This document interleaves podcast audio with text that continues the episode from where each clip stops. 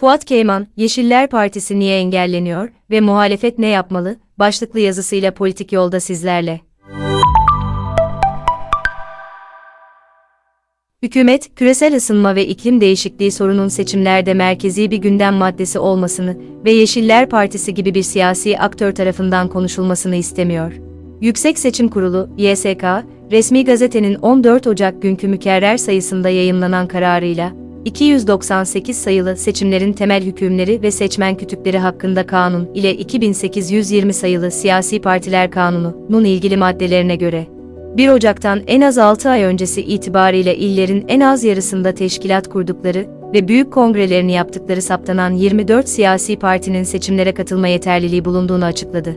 Bu haber, bir taraftan bize yaklaşan seçimlere 24 siyasi partinin isimleriyle katılacağı bilgisini verirken, diğer taraftan da daha önemli olarak, 21 Eylül 2020'den beri takip ettiğim ve anlaşılmaz kabul edilemez yanıt bulamadığımız bir sürece de son noktayı koyuyordu.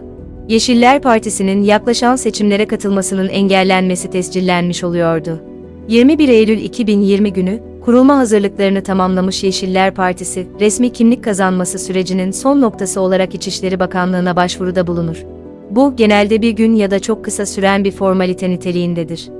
Siyasete girme noktasına gelmiş siyasi partiler İçişleri Bakanlığı'na başvururlar ve genelde o gün o izni alıp siyasi yaşamlarına başlarlar. O günden önce de sonra da bu şekilde ülkemizde siyasi partilerin bakanlık izinlerini alarak siyasi yaşama resmen katıldıklarını gördük. Ama bu durum Yeşiller Partisi için geçerli olmadı. Yaklaşık iki yıl süren ve hukuk mücadelesini de içeren bir süreç yaşanmaya başladı. Son noktayı da YSK bu kararıyla koymuş oldu. Bundan sonra İçişleri Bakanlığı izin verse de Yeşiller Partisi yaklaşan seçimlere katılamayacak. Peki niye? Niye Yeşiller Partisi engellendi? Bu soruyu siyasi ve akademik olarak ciddi bir sorun, bilmece niteliği kazanmış, hala yanıt bekleyen ilginç ve önemli bir gelişme olarak görmemiz gerekiyor. İlginç ve önemli çünkü Birincisi, küresel ve karşılaştırmalı siyaset içinde, örneğin Almanya'da iktidar ortağı olmuş, diğer ülkelerde ve son dönemde yapılan seçimlerde etkili ve başarılı olmuş Yeşiller Partileri gerçeğinin yaşandığı bir zamanda, Türkiye'de, Yeşiller Partisi'nin seçimlere katılması engelleniyor. Almanya'da iktidarda, Türkiye'de seçimlere katılması engellenen bir Yeşiller Partisi gerçekliğiyle karşı karşıyayız. İkincisi, Türkiye'nin küresel ısınma ve iklim değişikliği sorunuyla ilgili Paris Anlaşması'nı imzaladığı ve bundan gelen yükümlülüklere uyacağını devlet politikası olarak kabul ettiği bir zamanda, bu sorunu merkezine oturtmuş Yeşiller Partisi'nin kurulmasının engellediğini görüyoruz.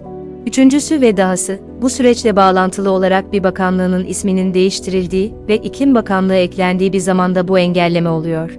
İklim Bakanlığı olan bir ülkede Yeşiller Partisi engelleniyor.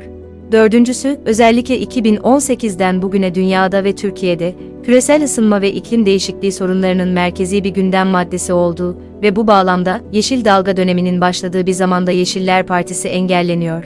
Sel, yangın, kuraklık ve B felaketlerin yaşandığı, Kanal İstanbul veya Kaz Dağları'na doğaya ve yaşamsallığa büyük zarar veren neoliberal piyasa ekonomisi projelerinin uygulandığı bir zamanda, Yeşil Dalga'ya katılımın önemli aktörlerinden olacak Yeşiller Partisi engelleniyor.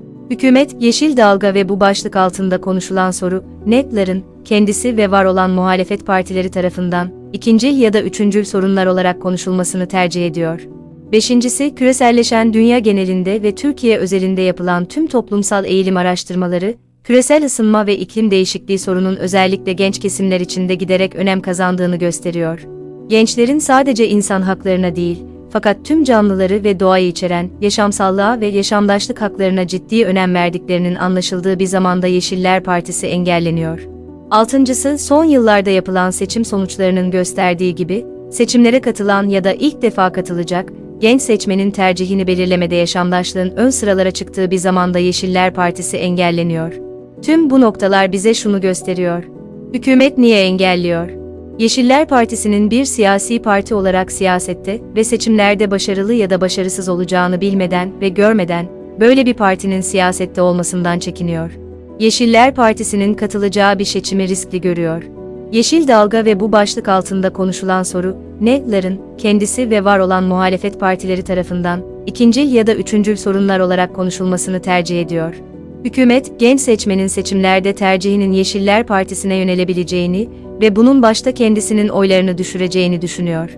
Küresel ısınma ve iklim değişikliği sorunun seçimlerde merkezi bir gündem maddesi olmasını ve Yeşiller Partisi gibi bir siyasi aktör tarafından konuşulmasını istemiyor.